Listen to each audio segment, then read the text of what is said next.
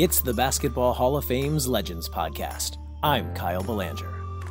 Joining me today is a 1978 Naismith Memorial Basketball Hall of Fame inductee, six foot four small forward from Owensboro, Kentucky, a five time NBA All Star, one time NBA champion, and one of the best Kentucky Wildcats of all time, Mr. Cliff Hagan, Lil Abner. Thank you so much for joining me, Mr. Hagan. Happy to be here. Good morning. Good morning. Uh, so I want to start uh, before the Hall of Fame, before the NBA titles, before the Celtics drafted you, or before you played your 10 years in the NBA, you lived out every schoolboy's dream playing at the University of Kentucky for Adolph Rupp. Um, what's the one thing that you wish more people knew about Coach Rupp? Well, that he was an extremely bright uh, individual, highly intelligent, uh, great uh, after dinner speaker, tremendous sense of humor. Uh, tremendous uh, pep talk giver before the game, and then could come in at halftime and ream everybody out. uh, uh, highly successful. Uh, they say the conference maybe wasn't all that tough, that, but but uh, he had a tremendous uh, record at the university, second only I think to maybe John Wooden in NCAA championships. Maybe some other come along, but but uh, we all respected him. I think he was probably in his late 40s uh, when I was in school, and uh, even then we considered him an old man. when kids 18, 19, 20, anybody over 30 knows old. but he had a fine assistant, Harry Lancaster, who we call sort of his enforcer, a real physical kind of guy, who later became athletics director, and then I replaced him as athletic director. So, so that's it. It's so it's incredible when you think about the trip from Owensboro to Lexington, those 180 miles, um, you know, three hours or so. Of course, more back in those days before before we were going 65, 75 miles an hour on the roads. Was that a hard transition for 19 year old Cliff Hagan to suddenly be someone who everyone was watching? I uh, started out. It was so crazy to start with. I was born December 9th, 1931 so I started grade school in January. I got out of high school in January after we had won the state championship, and I got scored 41 points in state championship game, beating Lafayette High School, which was the greatest thing that ever happened to me, or, or at that time that could happen to a high school kid, is to win the state high school championship. That was really big, still is big with me and, and kids in Kentucky. So uh, we won the uh, NCAA, uh, the uh, Kentucky High School Championship, and then I was invited to fly to New York to watch the University of Kentucky Wildcats play in the Eastern Finals of the NCAA, uh-huh. and that was an eye opener for me. And, and also up there at that time was Frank Ramsey from Madisonville, Kentucky, uh-huh. that had lost out in the state tournament. He had already gone up there. I didn't know he was going to be up there. So we got to be friends at that time four or five days and, and watching the Eastern Finals of the NCAA. And by the way, uh, I saw Tony Lavelli play for Yale in, in that game, in, in one of the two games at, at Madison, Old Madison Square Garden, and he shot a hook shot from the forward position. I'm not talking about the free throw line or back to the back. He shot for, that opened my eyes and, and, and really uh, I really, really started working on the hook shot again. But anyway, I, I got flew all night, got into the Paramount Hotel at seven in the morning and knocked on Coach Rupp's door. And he came to the door in his red pajamas and uh, was happy to see me. And I had the headline. Someone say, take this Courier Journal headline that, Hagan Dale, you know, scores 41 point, blah, blah, blah, blah. Yes, sir. So that was uh, maybe second time maybe I met Coach Rupp, so we, that was a great way to get started. And then uh, being recruited, not like today where, where you make visits all over. I got letters from Hawaii, which was wonderful. I think California, UCLA, different ones like that. And Notre Dame didn't make a trip to Notre Dame, and didn't make a trip to the University of Louisville. But uh, had good basketball. In fact, all the all the schools in Kentucky had great basketball at that time. Morehead, Eastern Kentucky, Western Kentucky Hilltop, Murray State, uh, the Hill. So uh, it, was, it was really a big choice to, to make. And of course, Kentucky had won uh, 47 48, 48 and 49 NCAA championship. Anyway, back to back two years. So right. the only place to go, really, is the University of Kentucky. My God, you know, back to back championships. It's like what uh, Florida did later, and UCLA, all those things out there. Right. They were the, that, that was the basketball at the University of Kentucky. So, and I went up there.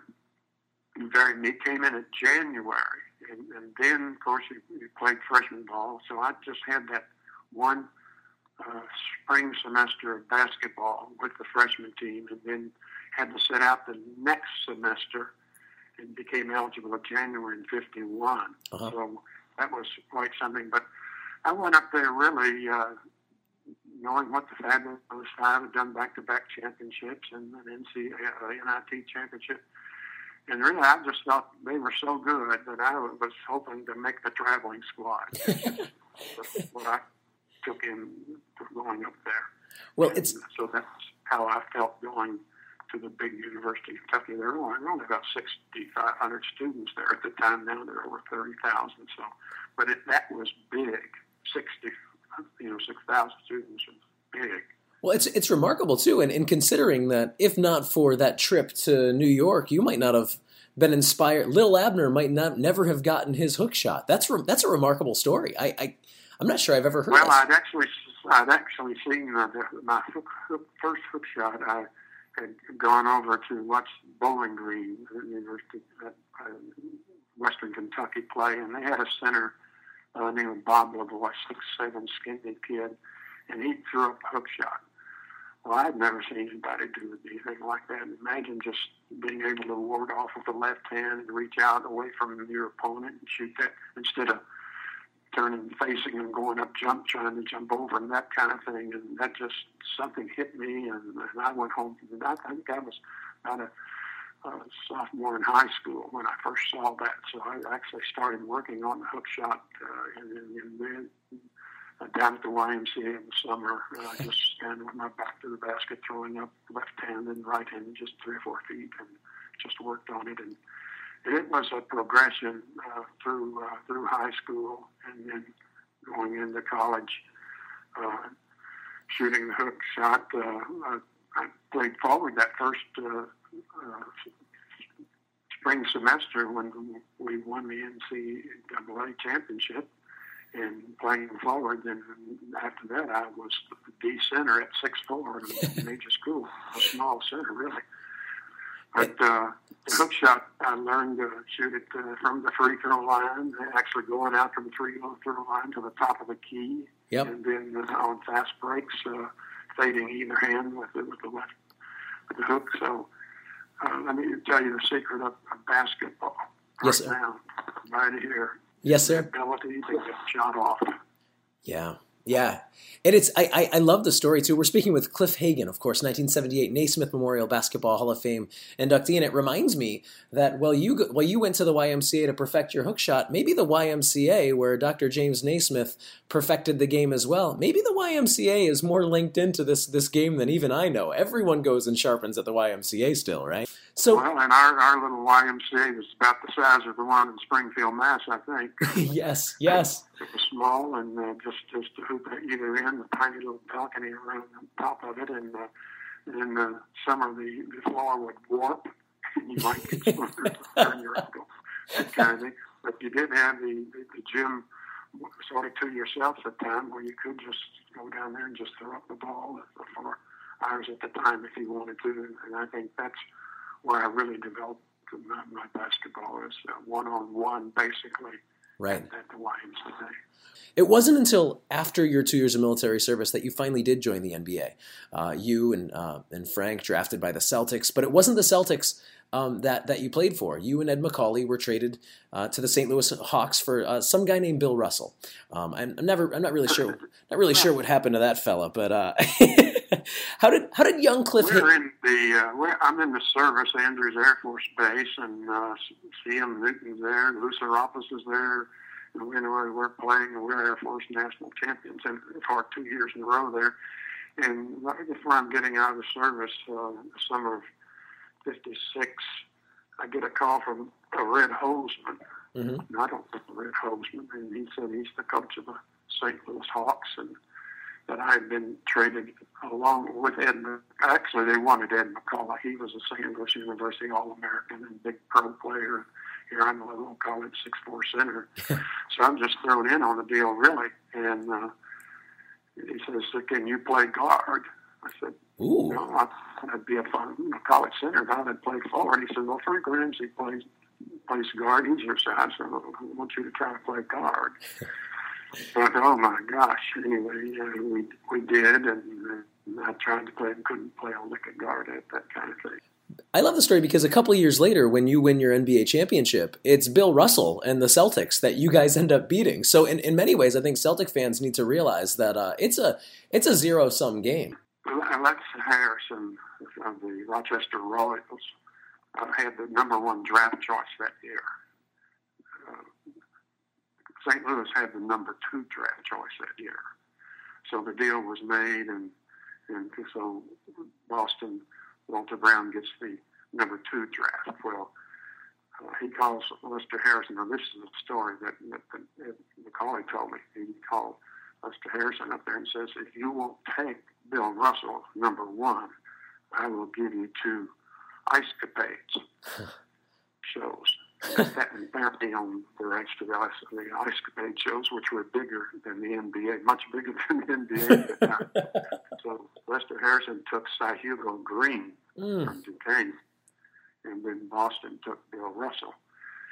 And, and the funny thing about all that, all, all that deal, Bill Russell could have stayed again in, in St. Louis, and all those championships that happened in, in, in St. Louis. I think that would be for the ice capade. So I have two more questions for Mr. Cliff Hagan. The, the, the next actually involves uh, Bill Russell um, and the um, the integration uh, of the NBA uh, because of all the accolades and the accomplishments and legacy moments that I was excited to speak with you about.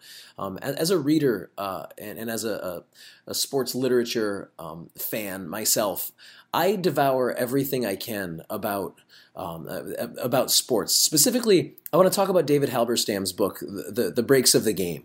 Um, in it, he wrote about how it was Cliff Hagan who was the sole white star who welcomed the integrated Hawks roster, Lenny Wilkens, and, and all of the great um, you know integration of the NBA.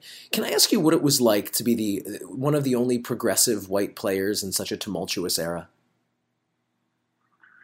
Well, I wasn't aware of that. Uh, you know, just uh, trying to be uh, friendly and welcoming, that that kind of thing. But I, I wasn't aware of all, all that. uh, uh, we we uh, were uh, the last uh, the St. Louis Hawks in, in 1958. Uh, we were the last really uh, white NBA championship team. Uh-huh. So I guess some of that comes from from all that. And, Sure. Uh, uh, Wonderful. And now, one final question, Mr. Cliff Hagan. Can you talk about what it means to work with the Hall of Fame at this stage of your life? As, you know, as someone who is obviously not only a Hall of Famer, but someone who is uh, who has contributed to the game in more ways than just on the court. Of course, at your alma mater, um, and as as a representative of the game, as an ambassador to the game. What does it mean? Like, what does it mean to work with the Hall of Fame at this stage of your life? Well, you know, growing up, uh, there was no Hall of Fame. Uh, Right. And uh, I never dreamed that, that big that, that I would ever be in something like like the Hall of Fame, and and then to be the first uh, University of Kentucky basketball player to be enshrined in the Hall of Fame just uh, is, is mind blowing, really. Yeah. Just, just un- unbelievable. And uh, to uh, have your name associated with, with, with the great great of, of any profession is, is mind blowing, and uh, to keep your name and history alive. Uh, here I'm in my 86th year, still uh, physically I play for tennis four days a week because I'm still very very active, unbelievable. That's excellent. And I credit that to having played basketball for for a long long time. I even when I was athletics director, would go out and play at half court at, at noontime until I was 58 years of old. So Yeah. I think that helped. But but uh, the, the the whole thing just seems to get bigger and bigger and bigger each year, and, and so just uh, I just feel so proud to, to, to be a part part of that, and, and what little we can do to, to promote the game and uh, help young people along the way is is uh, uh, a big responsibility, but, but, but great enjoyment. Well, his nickname was Little Abner, but he is a titan of basketball. His name is Cliff Hagan. He's a 1978 Naismith Memorial Basketball Hall of Famer. Uh, six foot four, small forward who attempted to move to guard with the St. Louis Hawks, a five time NBA All Star, one time NBA champion, and one of the best Kentucky Wildcats of all time. Uh, Mr. Hagan, thank you so much for joining us. Thank you, Kyle.